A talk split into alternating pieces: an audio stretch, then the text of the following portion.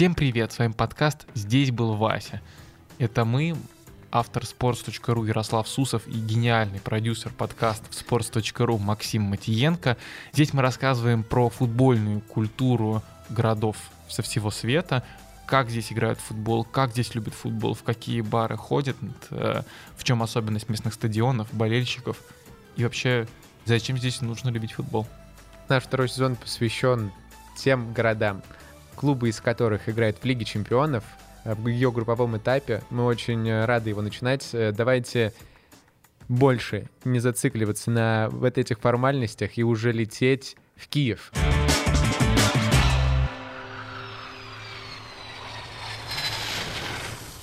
Максим, я не могу тебя спросить по-украински, потому что я не знаю украинского. Спрошу тебя по-русски. Что ты знаешь про Киев? Я бы мог тебе ответить на украинском, потому что 8 лет там прожил, вот, но, возможно, То я... есть ты что-то знаешь про Киев все-таки? Да, э, знаю, наверное, чуть больше, чем э, ты, например. Я имею в виду с такой изнутренней точки Ну, зрения. так унизил ты, значит, унизил, понятно, ладно. Ну, ты знаешь, как готовить драники? Нет. А вот, вот. Э, Я тоже не знаю, но смог тебя чуть-чуть поймать на том, что ты не знаешь. Что про Киев хочу? Я там был в Киеве, на самом деле, не так много раз, несмотря на то, что я жил не так э, далеко от этого города, в сознательном возрасте, когда я начинал помнить вообще э, что-то о своем детстве. Мне было тогда лет, э, наверное, 13-14, вот тогда я был в Киеве, так э, довольно много времени мы там повре- пр- провели с родителями, увиделись с родственниками, конечно же, успели погулять. И, наверное, самое главное футбольное воспоминание с того путешествия в Киев — это тот факт, что я был на стадионе Лобановского. И это было, ну, это был первый большой, по моим меркам на тот момент, стадион, который я посетил.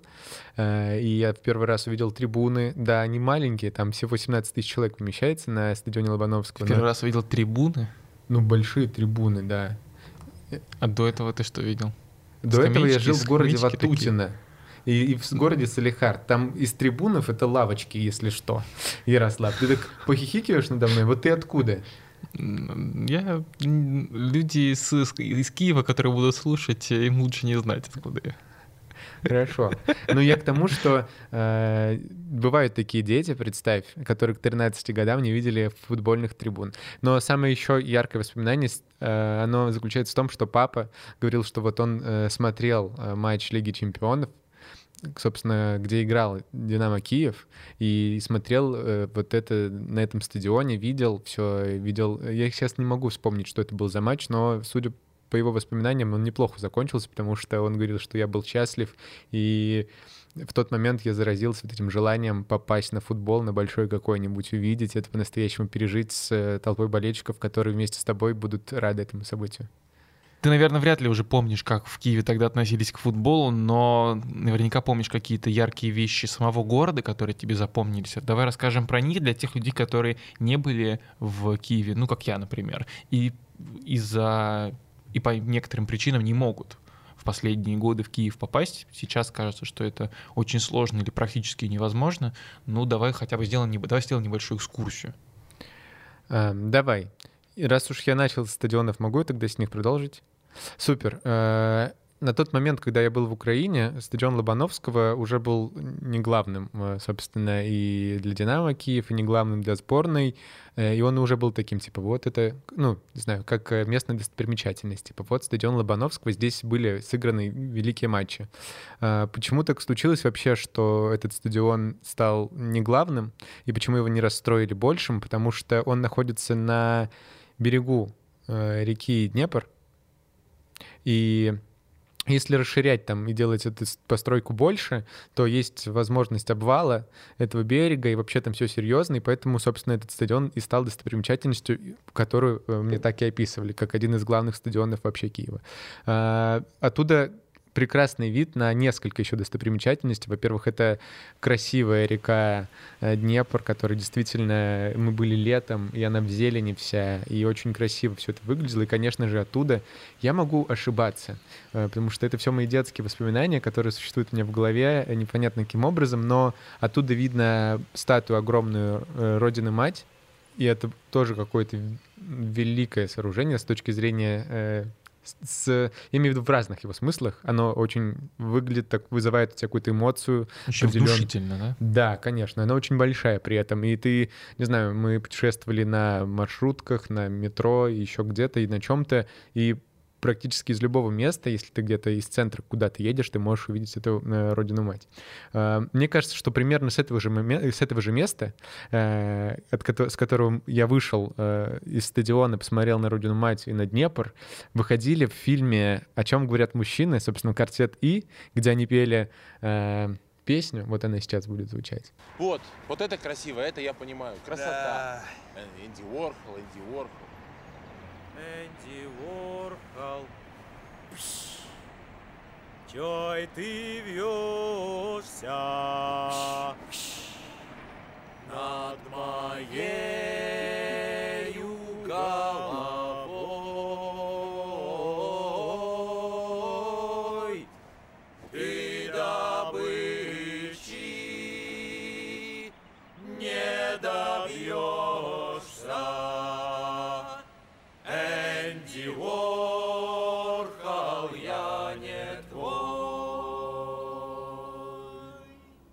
И вот этот момент, ну, возможно, это вообще в другом месте было, но в моем понимании я стоял именно там и так думал, о, так я мог с пацанами петь там песню. А, но, возможно, это вообще было в другом месте. Ну, у меня, к сожалению, или к э, у меня, к сожалению, единственное знание глубокое и ассоциация с Киевом это как раз те самые сцены из фильма «О чем говорят мужчины», когда они э, пробуют э, 500 видов драников э, и, гуляют э, по Крещатику.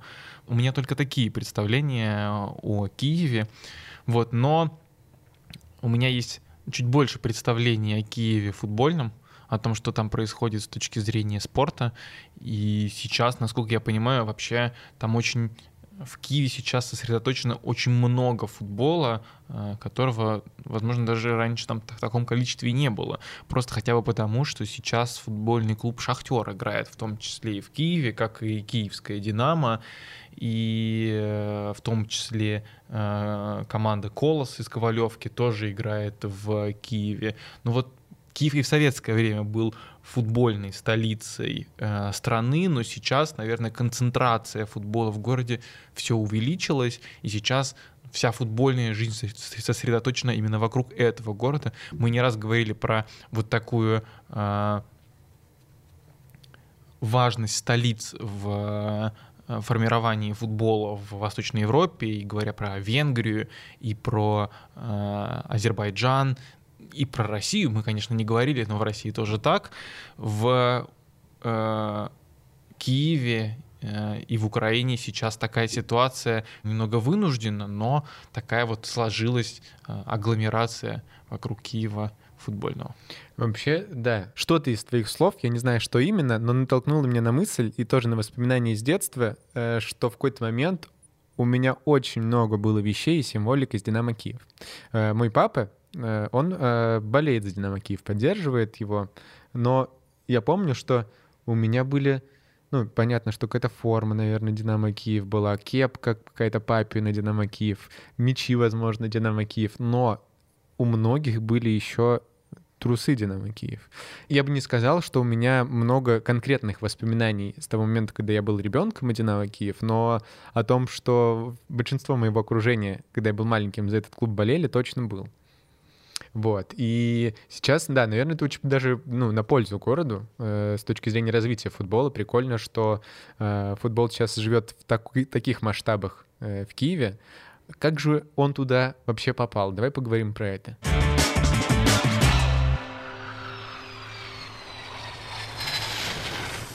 Футбол в Киеве появился-то не сразу, даже по украинским меркам первым городом, в котором футбол появился, но мы часто об этом говорим, но, к сожалению, уж такая правда жизни.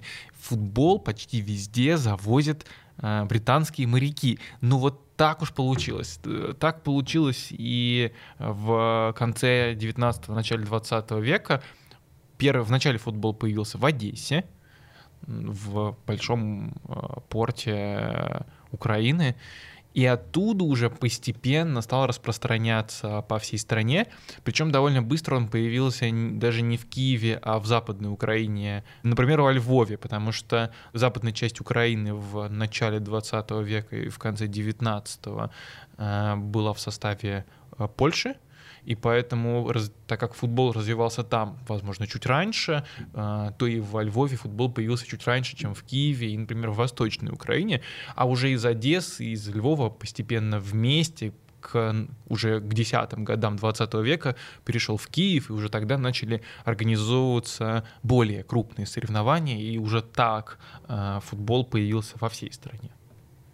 А не было никакой истории, связанной с какими-то чехами, которые привезли футбол в Киев? Будете с чехами разговаривать. По одной из этих версий, собственно, сюда, в Киев, привезли футбол чешские э, рабочие. Они, собственно, работали в заводе, который тогда назывался Гретера Кривонека, Гретера Кривонека, я прошу прощения э, этого мужчину, если я неправильно что-то прочитал, а сейчас это ПАО «Большевик». Тут даже есть адрес, если кому-то интересно, сейчас он находится на проспекте Победы 49. Так вот, в 1904 э, году здесь уже тренировалась своя команда, и стали появляться другие клубы футбольные, их здесь очень много, могу быстро перечислить. Спорт, Польское гимнастическое общество, Феникс, Славия, Кружок любителей спорта, Немецкое гимнастическое общество, Веритас, э, Императорская Александровская гимназия, Четвертая гимназия и другие. И вот с этого момента, вот с начала 20 века, этот э, вид спорта приобретает в Киеве и на Украине в том числе такой уже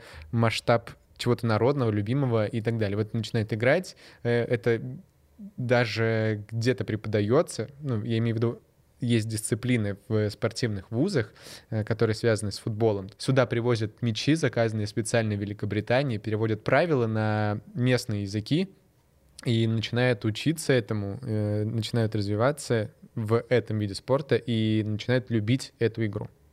И вот тогда еще в дореволюционном э, Киеве лидером, э, собственно, киевского футбола стал спортивно-гимнастический кружок при Киевском политехническом институте. Этот институт основали преподаватели Плотников и Тананаев. Э, и вот последний в сентябре 2011 года возглавил Киевскую футбольную лигу. Там было принято решение ежегодно проводить городские чемпионаты. И, собственно, таким образом э, вот это такое дало большой рывок развитию чего-то осознанного, официального, футбольного в Киеве тех лет. Вот э, в одиннадцатом году такие, собственно, были телодвижения. телодвижения. Это здорово, и на самом деле уже в первом чемпионате СССР э, киевская «Динамо» выиграла серебряные медали — а давай здесь точно скажем, что вообще Киевская «Динамо» — это самый титулованный клуб э, за все время существования СССР. У киевского «Динамо» 13 побед в чемпионате СССР, 9 побед в Кубке СССР, 3 победы в Суперкубке. Но для сравнения у «Спартака» 12 побед в чемпионате СССР, 10 побед в Кубке и ни одной победы в Суперкубке. Близко, но немножко не то. И, кстати, прикольно, что э, киевская «Динамо» на самом деле почти все трофеи выиграл за довольно короткий срок, ну, грубо говоря, за, за 30 лет, потому что э, первую медаль киевляне, конечно, взяли в первом же чемпионате весеннем 1936 года, но потом почти все забирали «Спартак» и «Московская Динамо», а потом уже только в 1954 году Киев взял первый трофей, это был Кубок СССР, и в 1961 только чемпионат СССР. И то есть, получается, за 30 лет киевская «Динамо» взяло 13 чемпионств. Обалдеть. Это очень много, конечно. Это, конечно, не гегемония Баварии э, какой-нибудь. Или, я не знаю, кого там гегемонии бывают? Путин. Ой.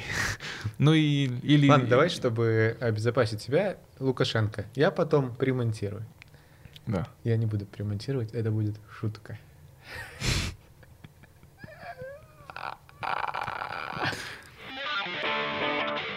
еще в 30-х годах у киевского «Динамо» не было какой-то супер команды, а в 40-х вообще с киевским «Динамо» и вообще с футболом а, в Киеве случались довольно неприятные, мягко говоря, вещи.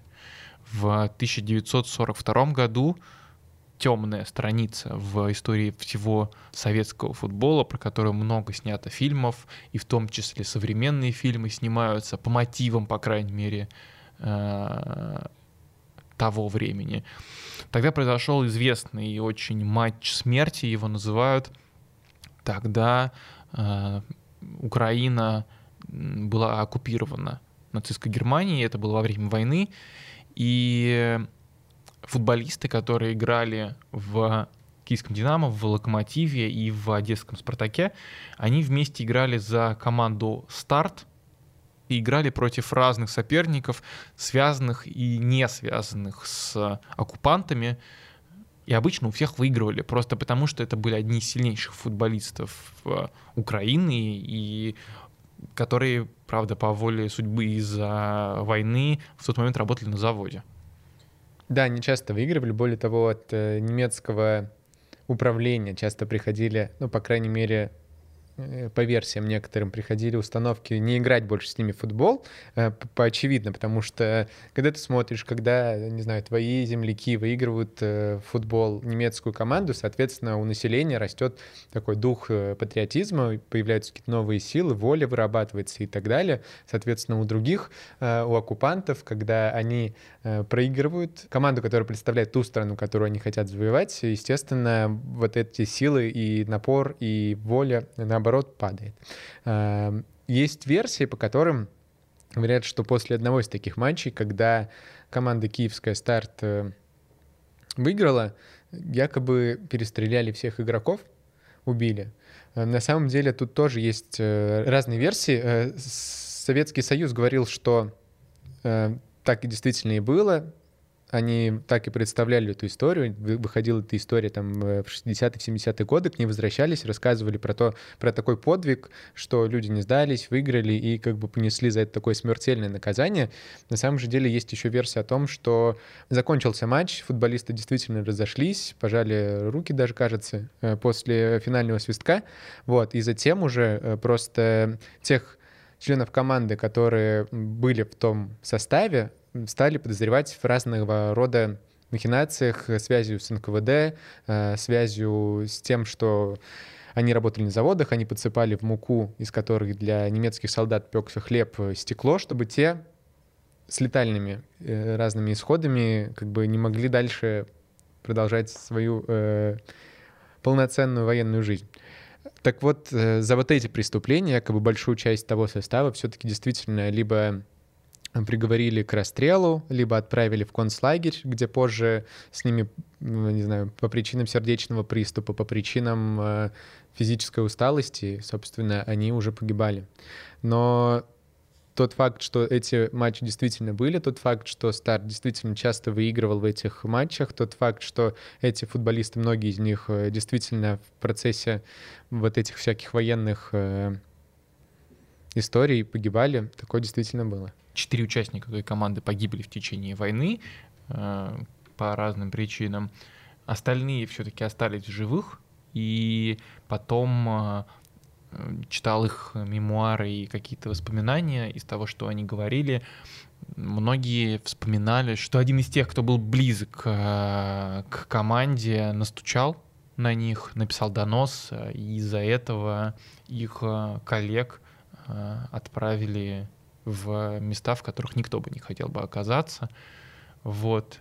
Ну, это ужасная история, конечно, обыгрывать команды венгерских гарнизонов, артиллерийских частей немецких или там зенит, команд зенитчиков, и за это поплатиться жизнью. Это ужасная история. И сложно говорить об этом как о подвиге или наоборот как о жертве. Непонятно, как это трактовать, и до сих пор у меня нету понимания, как об этом говорить, но это важный эпизод в жизни футбольной Киева и в истории войны и спорта, и об этом мы тоже не можем не сказать. В честь этих событий в 1965 году э, Президиум Верховного Совета РСФСР наградил тех, кто выжил после этого матча, тех, кто принимал там участие, э, медалями за боевые заслуги. А остальные посмертно получили медали за отвагу.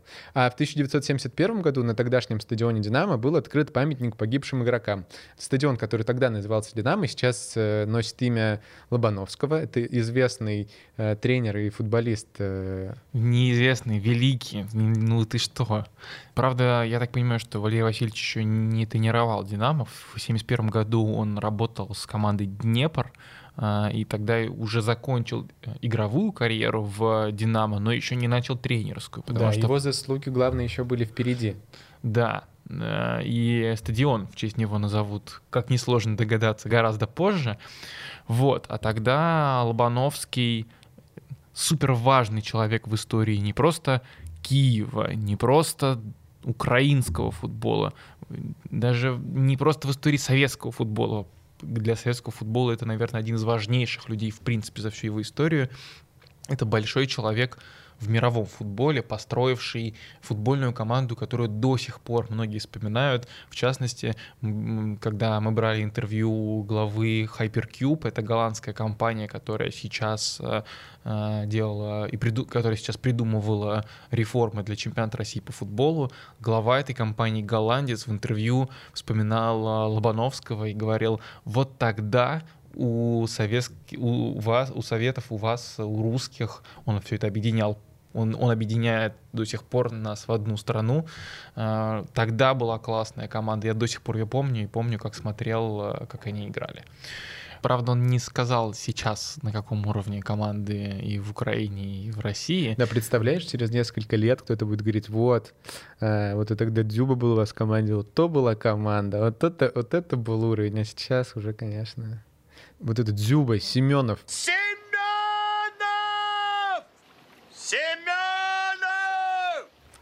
Просто шикардосина.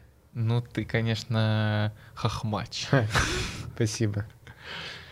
Тогда, в 70-х годах, да и в 80-х, впрочем-то, тоже, хотел бы сказать, что и в начале 90-х, уж очень уж большой был срок у Валерия Лобановского в «Динамо», но реально тогда киевское «Динамо» было мощнейшим, да и сам Лобановский был крутым игроком, он э, сам воспитанник э, школы киевского «Динамо». Он сам пять лет в «Динамо» отыграл и взял то самое первое чемпионство Киева в 61 году. Правда, э, с ним не все всегда было гладко. Он был ярким игроком, он классно вел мяч, он, он изобрел Э, как все знают, тот самый удар сухой листа с углового прямым ударом в ворота. Правда, никто не знает, как часто этот сухой лист использовался и как он сильно был эффективен. Просто люди запомнили, и остался такой миф, что вот-вот был такой удар, был такой Лобановский, вот это все. А реальной статистики, к сожалению, э, насколько часто таким ударом забивали или сколько голевых передач отдали, просто ее нету, к сожалению. И сейчас посчитать эту эффективность и XG таких ударов например, невозможно. Но, наверное, судя по тому, что пишут люди, что он действительно отрабатывал этот удар на тренировках, очень часто, очень упорно, учитывая, что действительно есть такая слава, действительно, что есть вариация этого удара и в ближний угол от углового флажка, и в дальний, и про то, как э, надо смотреть на позицию, и про то, что в том числе он это делал. Видимо, это случалось э, какое-то количество раз на глазах у людей, э, ну, существенное, потому что просто так это вспоминать э, было бы не просто. Ну да, это было бы немного странно, если бы он один раз так ударил, а потом до сих пор бы вспоминали. Хотя, в принципе, и так и бывает. Но вот в Москве часто вспоминают э, торпеда и Эдуарда Стрельцова и его пас пяткой, а в Киеве, как такую икону и супер изысканный удар, вспоминают удар Лобановского до сих пор. Ну и вообще-то везде вспоминают. Mm-hmm. И, но это было очень круто и важно. Правда, Лобановский, когда был игроком, он не был каким-то ну, супер правильным и покладистым футболистом, он, несмотря на то, что сам заставлял в будущем своих игроков много работать, впахивать, и поговаривают, что им во время тренировок было даже тяжелее во время игр, и якобы они рассказывали, ну вот сейчас будет матч, ну хоть отдохнем немножечко. Эм, сам Лобановский не очень-то любил сильно впахивать, бегать, и у него на, этом, на этой почве был конфликт с Виктором Масловым, большим очень тренером, э, который работал как раз-таки в «Торпедо». Когда он пришел в киевское «Динамо», он не сошелся характерами с Лобановским.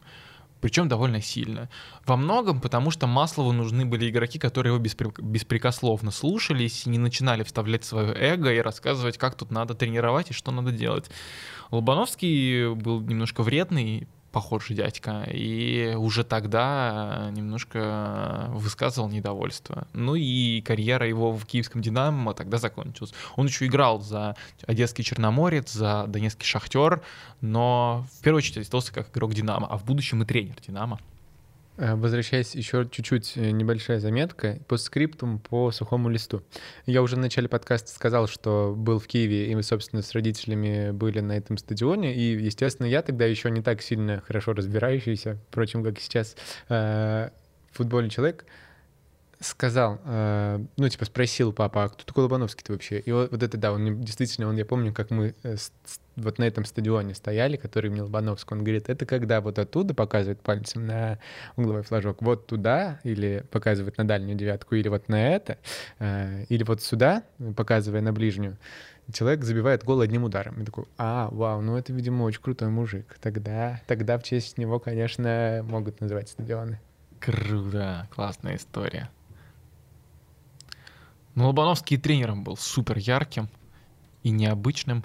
Э, Ну как, ну как необычным? Когда... А можно я вот перед тем, как ты Давай. начнешь, перейдешь к деталям, я просто зачитаю несколько титулов, связанных с э, тренерской карьерой. Несколько?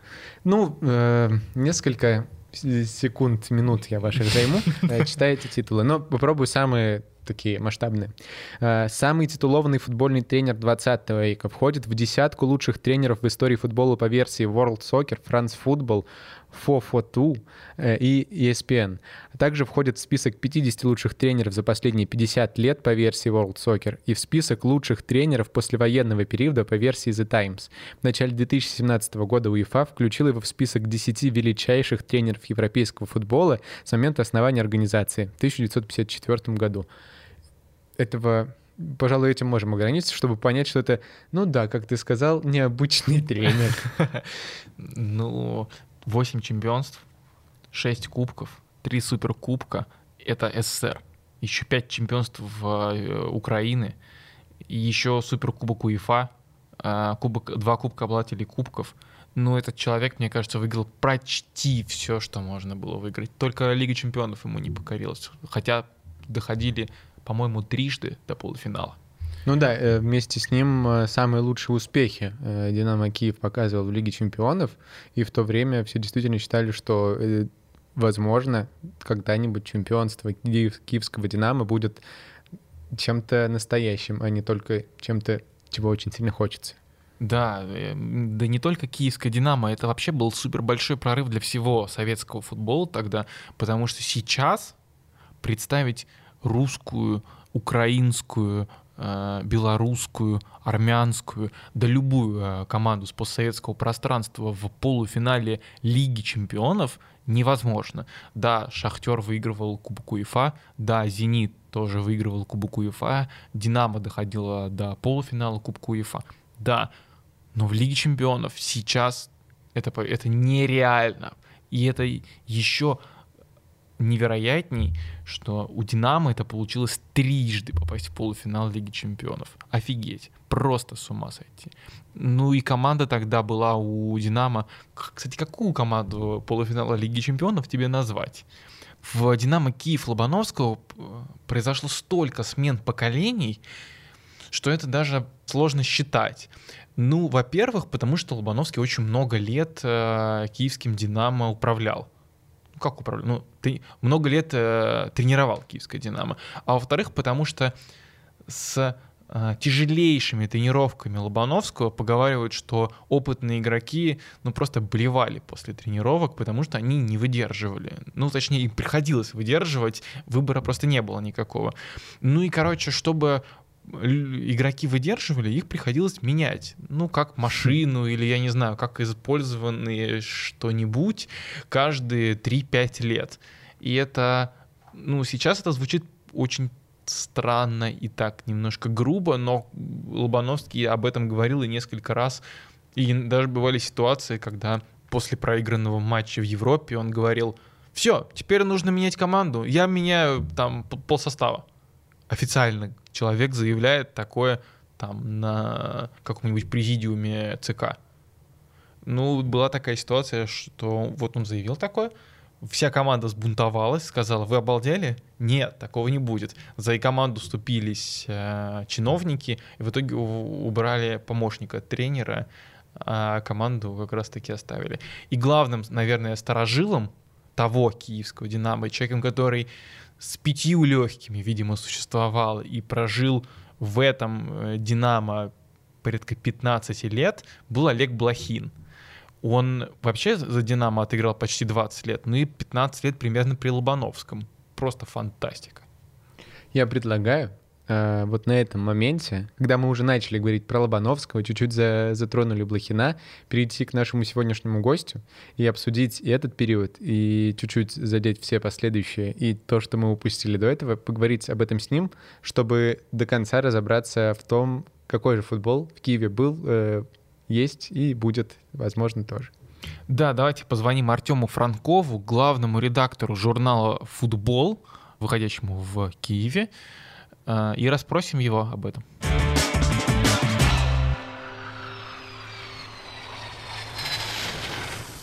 Здравствуйте, спасибо, что вы сегодня с нами. Спасибо и вам за приглашение, всегда с удовольствием. Артем, мы начали уже немного говорить про Валерия Васильевича Лобановского, рассказали немножко про его игровую карьеру Э, в киевском «Динамо» и начали говорить про него как тренера. Расскажите, как человек, который э, и ходил на э, матчи и общался с Валерием Васильевичем, какой он был человек и какой был тренер, каким вы его знаете, помните, и что можете нам рассказать яркого, интересного? Ну, ребята, это, наверное, мне нужно заряжать речь часа на 3-4, как минимум, сейчас по той простой причине, что о Валерии Васильевиче можно рассказывать бесконечно. Начиная с того периода, который, конечно же, я не застал, и, конечно же, мы с вами все не застали. И, ну, в какой-то степени судим о нем абстрактно. Хотя видео того момента, видео и документы того периода тоже достаточно, и в принципе на эту тему можно долго говорить. Но, конечно, я застал в первую очередь, когда общался с Валерием Васильевичем, это уже третий его приход киевского «Динамо», это конец 90-х годов 20 века, то есть уже независимая Украина, уже совершенно, совершенно новая киевская «Динамо», уже Советский Союз давно, давным-давно помахал рукой, и уже о нем, в общем-то, думать во многом забыли. Это, это конец 96 -го года, с начала 97 -го года Валерий Васильевич прягается, но совершенно новая «Динамо», тогда мне постепенно уже в том числе во время поездок с «Динамо», и, а затем и со сборной Украины, довелось с ним познакомиться и составлять уже свое впечатление, то есть отходя от юношеского, ну, даже не юношеского, вернее так, если вы помните советскую классику «Человек с ружьем» был такой фильм, то там был такой вот главный герой, там бежит с чайником и чуть ли не всех прохожих чайником этим наворачивает по голове по той простой причине, что он только что узнал. Я Ленина видел. Ну, буквально такое отношение было к Валерию Васильевичу Лобановскому, что только так. Знаете, сам Лобановский обратился ко мне и сказал «Угу». Понимаете?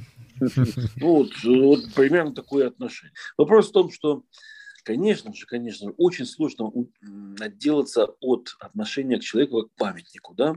Уже тогда Лобановский сделал в своей жизни столько, что ты к нему относился, ну вот, Господи, ну не лезь, не царапайся. Что ты, как ты вообще? Кто ты такой, чтобы ему вообще возражать? А тем более его публично критиковать и так далее. У него за спиной такой многолетний опыт, такие достижения, что просто никому не снилось, а ты тут. И вот я это отношение преодолевал. И вы знаете, удалось преодолеть его настолько, что я потом об этом горько пожалел. Что значит горько пожалели? Если помните, Лобановский принял приглашение, согласился совмещать работу в киевском «Динамо» и сборной Украины. Это был, в общем-то, последний фактически, ну, не последний, предпоследний период его работы. Он сам об этом потом говорил, он даже по ходу уже работы со сборной, когда это нельзя было, неофициально говорил, что я пожалел об этом, я совершенно напрасно в это ввязался, очень сильно меня уговаривали. Я согласился и ввязался в непонятную, незнакомую мне работу. То есть, когда у меня нет под рукой базового клуба под названием «Динамо Киев», а нужно собирать сборную по разным клубам, тем более, когда часть этих клубов находится за границей. То есть это вообще совершенно была незнакомая для него работа. И он не преуспел. Как вы помните, заняв в отборочной группе чемпионата мира 2002 года второе место. И в это, с этого второго места проиграв плей-офф сборной Германии. Если в Украине матч закончился довольно более в Киеве, мы довольно более-менее благополучно сыграли 1-1, то в Дортмунде была катастрофа. Три мяча в первые 15 минут и итоговое поражение со счетом 1-4. И вот поверьте, к тому моменту, вот, вот представьте себе, вот мы сейчас, в 2021 году, вот на секунду вообразите, ноябрь 2001 года, 20 лет назад. И вот с той позиции, с той позиции а попытаться отнестись к тому, что происходит, и с той позиции попытаться оценить. Это сейчас мы смотрим сверху на длинную череду таких вот поражений в отборочных турнирах, чемпионатов мира и Европы. И ты понимаешь, что у нас вообще-то не было других вариантов, и тренера там вообще сложно было осудить за что-то, хотя было за, за что и так далее. Но именно тогда, в ноябре 2001 года, у многих журналистов уже накопилось по отношению к Ломановскому столько, что казалось, что вот эти лобановские путы, устаревший футбол уже сковывает нас, украинцев, и мешает нам двигаться к зияющим высотам светлого будущего. И вот нечто подобное тогда, даже, даже, даже если я во многом был прав, оно вырвалось, вырвалось в достаточно злой форме, в том в моем журнале. И вместо того, чтобы наоборот смягчить эту ситуацию и попытаться с ним поговорить, ну, я разнес его очень жестко, тем более потом была еще итоговая пресс-конференция уже его э, по сезону э, как тренера киевского «Динамо», где он как-то пытался, как я уже понял, переступая через себя, объясниться с журналистами, ему было очень тяжело это сделать, потому что нужно было действительно меняться полностью. Он и так сделал очень много, шагнув навстречу. А вот. И но, несмотря на это, мы все равно, мы очень, я и соратники, мои коллеги его выносили настолько жестко, что он уже ушел от нас с обидой на то, что произошло тогда я не могу себе этого простить. Вот в ноябре 2001 года и пару-тройку месяцев последовавших затем, они были очень жестокими по отношению к Лавановскому, как тренеру, как к человеку. Они диктовались моментом, и они диктовались эмоциями. Ни в коем случае они не диктовались житейской мудростью и опытом, ни в коем случае они не диктовались высотой прожитых лет. Мы тогда вот, ну, сработали на тот момент правильно вот, то есть тактически, наверное, верно, но стратегически просто преступно. А скажите, пожалуйста, вот э, говоря о еще ком-то из э, советского Киева или, возможно, в целом из Украины, э, я имею в виду уже современный, приблизился ли кто-то э, к статусу Лобановского, возможно, встал с ним на одну ступень, кто э, тоже большое влияние на украинский футбол э, произвел и производит, возможно, сейчас? Ну, да, если бы я кого-то и ставила рядом с Лобановским, то это был бы не чисто футбольный деятель, это был бы, безусловно, такой деятель, как Григорий Сокис при том, что Григорий Соркис не оставил практически никакого менеджерского следа в советскую эпоху, он занимался совершенно другими нефутбольными вещами, но для становления независимого украинского футбола, конечно, он сделал столько и сыграл такую роль, что это совершенно отдельная тема. Но если выбирать, разумеется, чисто футбольных персонажей, то есть чисто тренеров, я вообще сомневаюсь, что возможно появление такого человека, ну, я не знаю, может быть, кто-то, наверное, когда-нибудь со сборной Украины выиграет что-то серьезное. Ну, там, или хотя бы выйдет там финал чемпионата Европы или финал чемпионата мира.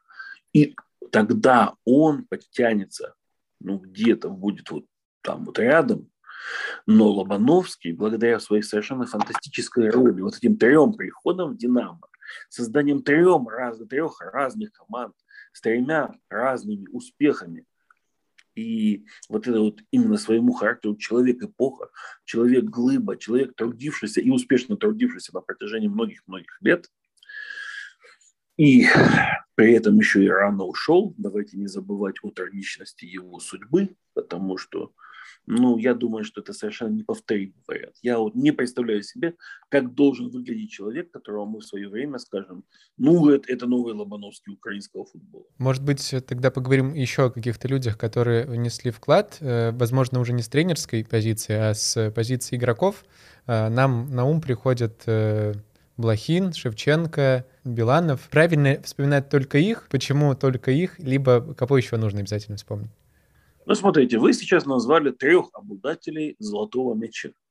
При этом Олег Блохин – это золотой мяч 75 года, советская эпоха. А, Игорь Биланов – это 86 год, советская эпоха. И только Андрей Шевченко – это а, эпоха украинская, 2004 год. Но при этом я напоминаю, что он все равно есть поражение, ой, порождение, простите, плоть и кровь советской школы футбола. Вот. Пока что, пока что, к сожалению, независимая Украина не дала футболиста высочайшего уровня, который всерьез претендовал бы на вот эту вот, пусть попсовую, пусть какую, какую угодно там, ну, ругаемую, там, беспощадно проклинаемую награду, но тем не менее важнейшую награду для этой характеристики. В то же время, конечно же, Олег Блохин, конечно же, Андрей Шевченко, ну, Игорь Биланов в меньшей степени. У Игоря Биланова не получилось, в общем-то, сыграть какую-то роль в становлении украинского футбола. Он ограничился, он по краю прошел, что называется, выступая там, за второстепенные клубы. А Олег Блохин внес свой вклад как тренер, Тренер, вклад противоречивый, безусловно, хотя все равно значит, среди этого «Зенитом» останется выступление во главе сборной Украины на чемпионате мира в Германии, выход в четвертьфинал в 2006 году. Вот. Андрей Шевченко – это особая история, потому что его история как, так или иначе проецируется на Украину, и в, и в большой степени он все равно символ независимой Украины, какие бы мы оговорки не делали. Более того, Андрей Шевченко и братья Кличко определенном этапе вообще были вот, ну, как бы не единственными символами Украины, наряду с Чернобылем, там, я не знаю, еще и Тарасом Шевченко, наверное. Мы хотим сейчас немножко э, поговорить э, о темах, сопровождающих футбол, но, возможно, не так сильно конкретно о футболе. Мы в том числе рассказываем про города. Ярослав ни разу не был в Киеве, я был очень давно. Расскажите, пожалуйста, футбольный Киев сейчас, это какие достопримечательности, это какие люди, кто и как болеет, вот что такое футбольный Киев? Ну, футбольный Киев, он в определенной степени, как когда-то сложился, во многом эти традиции сохраняются. Правда, тех людей, которые тогда ломились огромными толпами, я прекрасно помню эти еще деревянные лавки в конце 90-х годов, эти дядьки с огромными задами, причем зады были почему? Потому что у всех бутылки водки в штанах были заначены, поэтому нужно было проникнуть как-нибудь на стадион, усесться в 40 человек на место, которое предназначалось для 20 20, ну, сэкономив место за счет того, что вынималось все вот это вот выпивка и закуска из штанов и так далее. И затем наступало всеобщее братство. Э, на мой взгляд, это 90-е годы футбол еще во многом, конечно же, сохранял советские черты. Он был не фанатский. Он был такой, более народный, что ли, в этом плане. Э, с тех пор футбол очень серьезно сдвинулся в сторону организованного фанатского движения, э, вплоть до того, что фанаты стали считать себя самыми правильными болельщиками и единственными болельщиками, в отличие там, от какой-то Кузьмы. Тем более, что Кузьма резко уменьшилась в количестве. Особенно эти процессы стали заметны после 2014 года, когда чемпионат Украины прилично упал в уровне, и, конечно же, сейчас, а дальше наложился COVID, и мы сейчас вообще не понимаем, что такое посещаемость футбола и как она должна выглядеть. Но при этом, допустим, что такое сейчас Киев? Вот вы приезжаете в Киев, перед собой ставите задачу посмотреть футбольные места. Думаю, вот давайте просто начнем такой отсчет как бы нам пройти, да?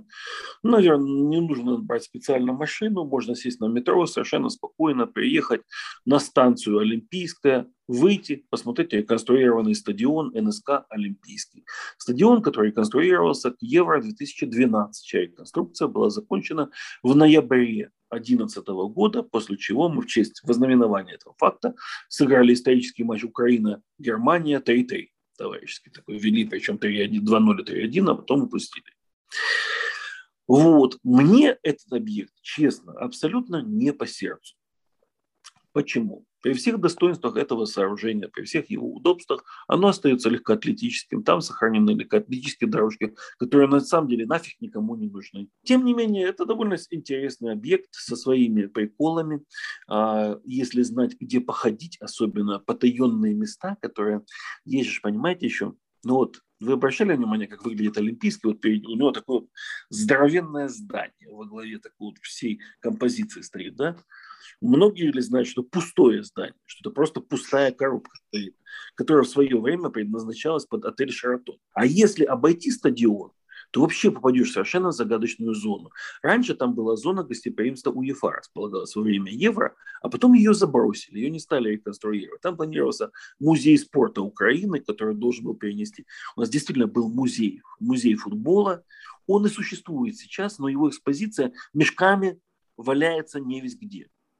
Ее сейчас постепенно переносят в освобожденное помещение вот это вот НСК Олимпийский. А там заросли, там ничего. Понимаете, огромной территории, которую можно было бы с толком использовать, но в силу определения, ну, опять же, Потому что, как обычно, начинали, планировали конструкцию одни, начинали ее другие, проводили третьи, э, плодами пользовались четвертые, а по долгам платят пятые.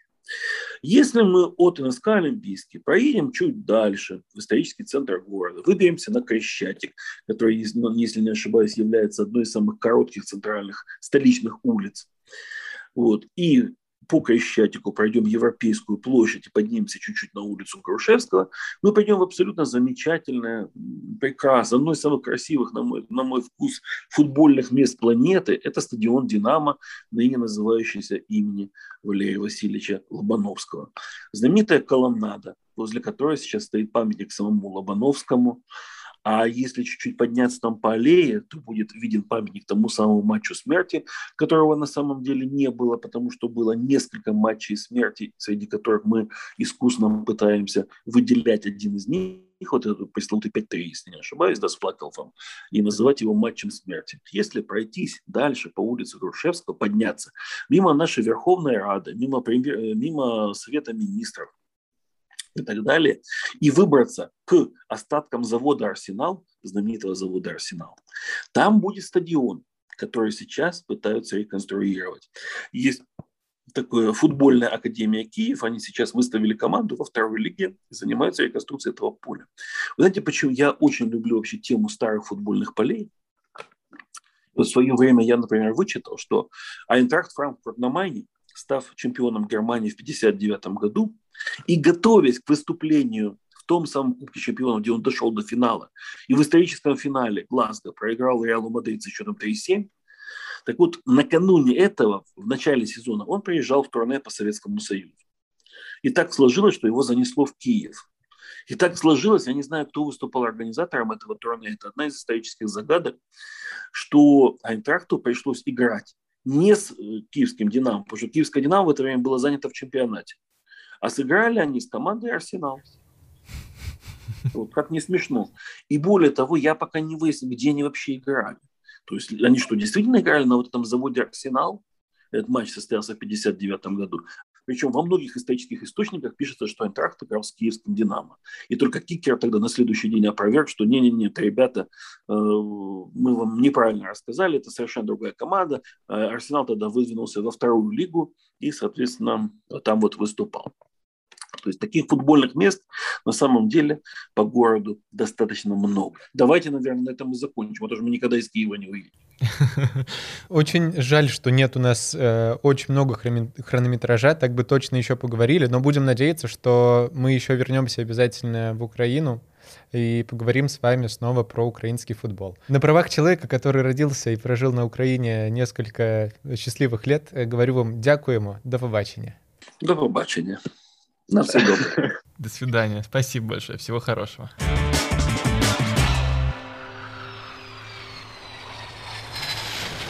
С нашим гостем мы обсудили очень много, обсудили в том числе очень много талантливых украинских футболистов, но э, на фоне всех э, выделяются трое. Э, выделяются в первую очередь своими индивидуальными э, заслугами, а конкретно самой высшей индивидуальной наградой — это «Золотой мяч». Э, это Олег Блохин, это Игорь Биланов и Андрей Шевченко. Э, есть э, небольшая история, которую мне рассказали в, в диалоге с нашим гостем, но она мне очень сильно порадовала, потому что детские клички — это всегда какой-то трэш и ужас. Смотри, э, я узнал, что Блохин очень быстро бегал. Возможно, в силу своего воспитания, потому что его родители — это бывший военный ветеран Великой Отечественной войны, увлекался пятиборьем, а мать и вообще была мастером спорта СССР по легкой атлетике, так что э, как будто бы его обязаны были воспитать э, человеком, который умел бегать. И в 16 лет он э, сдавал на районных соревнованиях 100-метровку, э, сдал ее за 11 секунд, а в легкой атлетике за такой норматив э, дали бы тогда первый раз, разряд. И вот на поле Блохин тоже выделялся э, своей быстротой, скоростью, очень быстро и легко уходил от соперников. И тогда Виктор Маслов, которого мы уже тоже упоминали, возглавлявший тогда э, киевское «Динамо», за его скорость назвал его, угадай как, Ладно, э, ты сделал вид, что ты такой задумался. Я уже успел тебе рассказать эту историю, на самом деле. Его назвали Сквознячок. Э, вот такая вот необычная кличка, и непонятно, как же А почему Сквознячок, кстати? Ну, такие звуки издает Сквознячок, что я могу тебе сказать. Да, ты прав. А, в Блохину сильно помогло воспитание, и, видимо, как-то помогли гены, потому что Э, папа, э, который был неплохим спринтером, э, ставил ему технику. Мама вообще была рекордсменкой в беге с барьерами и в прыжках в длину. Но как бы у него не было шансов не бегать быстро. Но при этом изначально Блохин не был каким-то физически сверхбыстрым э, игроком, ему пришлось многому учить, заставлять, и вот эта его исключительная скорость и техника, она в первую очередь из-за гигантской работы. Потому что э, его папа рассказывал, что будил его в 7 утра. Господи, я просто думаю, если бы мой папа меня будил, я бы... Брал в руки секундомер, потом кросс, После кросса гимнастика, а потом в школу. А, там еще школа была. А потом еще школа была, да. А потом в школу. Класс.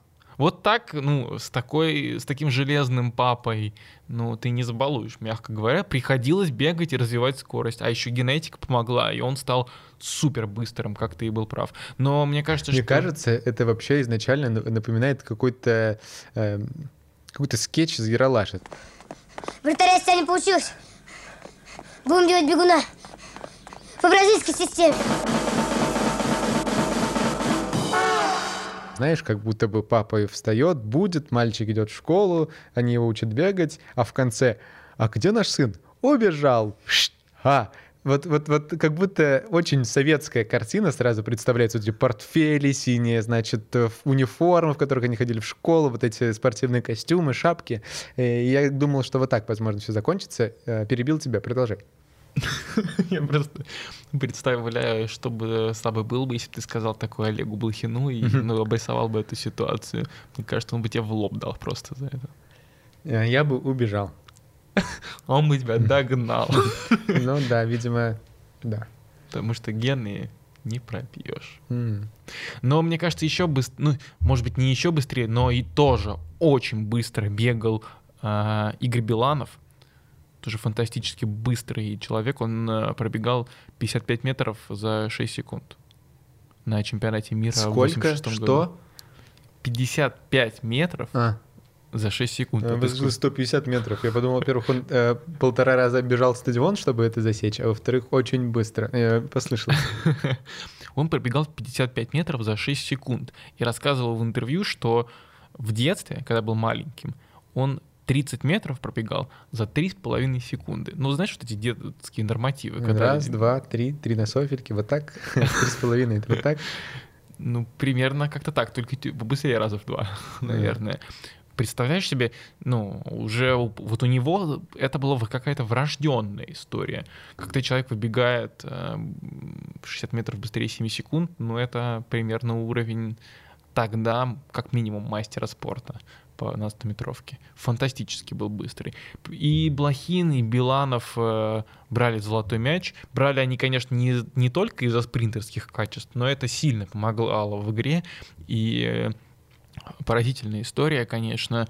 Э, Биланов э, на самом деле никогда не считался, ну вот самым великим в Советском Союзе он не считался. А вот в 1986 году э, сборная Советского Союза играла на чемпионате мира и играла против Бельгии. Сыграли 4-3. Биланов провел выдающийся матч, а еще сыграл фантастически в группе и провел реально очень мощный сезон. Но так получилось, что это был на самом деле самый сильный пиковый сезон Биланова. И э, на том чемпионате мира 86 года, ну, сразу же вспоминается кто? Марадона. Тот человек, который тогда обыграл Англию в финале, рука бога, вот это все.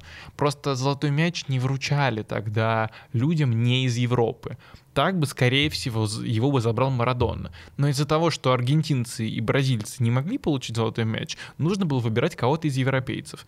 И вот сидели журналисты европейские, думали, кому дать золотой мяч, кому-кому, кто еще был так же крут, ну, примерно хотя бы на уровне, э, как Марадона. На чемпионате мира фантастический был Биланов, поэтому Биланову отдали золотой мяч. И он тогда обошел Гарри Линнекера, Бутрагенью, но, правда, в СССР даже не стал лучшим футболистом э, года. Вот такая вот злая ирония. Ну и последний человек, который э, золотой мяч брал. Э, это Надеюсь, Андрей... что он не последний, кто брал среди... Да, меня исправили. Но на данный момент все-таки последний игрок, который взял золотой мяч, был Андрей Шевченко. Мы про него много рассказывали на sports.ru, про него даже есть отдельный выпуск э, наших подкастов. Это «Что я пропустил?». А там ребята тоже рассказывали про карьеру Андрея Шевченко. Я могу поделиться личными своими эмоциями, воспоминаниями, ощущениями. Это вот это для меня э, был первый футболист, который, э, ну вот точно привел меня в футбик. У меня была футболка Милана Шевченко. Откуда у меня появилась, если честно, я не помню, но помню, что был Милан, красно-черная майка, и все, что я знал о Милане, что это такое, я вообще не, тогда, возможно, не понимал, что такое футбольные клубы, но знал, что Милан — это Опель. Что тогда эта эмблема была прямо вот здесь, на сердце, на груди.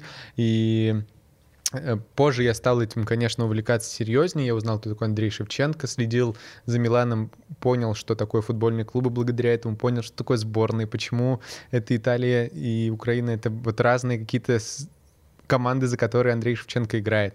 Более того, мы с моим другом, который научил меня играть в FIFA, буквально показал мне, на что надо нажимать, чтобы был пас, удар и так далее, мы э, создавали кучу совместных карьер, когда я приходил к нему в гости. В любую из команд, которую мы э, начинали, мы обязательно приглашали Андрея Шевченко, удавали, выдавали весь бюджет клуба, который был э, дан.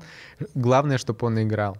Мы создавали свои команды, Андрей Шевченко там было. Потом мы просекли, что спустя несколько лет, когда он завершает карьеру, он снова появляется, его снова можно брать. И для меня футбол, футбольное детство и вообще все, что связано с карьерой Андрея Шевченко, это очень синонимичные вещи, поэтому э, за его тренерской карьерой я в том числе следил. И чуть-чуть, если честно, расстроился, что он ушел со сборной, с поста главного тренера сборной Украины. Надеюсь, э, найдет себе хорошее место, и мы, и я в том числе, будем смотреть за его успехами уже в другой команде. Да, но кажется, что самые большие в последнее время достижения э, украинского футбола, связанные в первую очередь с Андреем Шевченко, да, уже говорили и вспомним еще раз, что донецкий шахтер без Андрея Шевченко, Андрей Шевченко не играл в шахтере, если что, э, брал э, Кубок УЕФА. Э, и вот сейчас э, сборная Украины дошла до четвертьфинала чемпионата Европы 2020 но все-таки большие достижения в Лиге чемпионов были связаны с именем Андрея Шевченко, и, наверное, такое большое внимание европейское к украинскому футболу, к игрокам из Украины и из СНГ во многом связано с Шевченко. Поэтому нам остается только ждать, пока э, в Украине, э, в России или где-либо еще э, появится такой же большой футболист, который выиграет золотой мяч и прикует внимание всего мира к Восточной Европе и странам СНГ. А пока нам остается смотреть за Динамо Киев в Лиге Чемпионов и верить, что вот среди этих пацанов, которые там сейчас играют, где-то сидит новый Шевченко.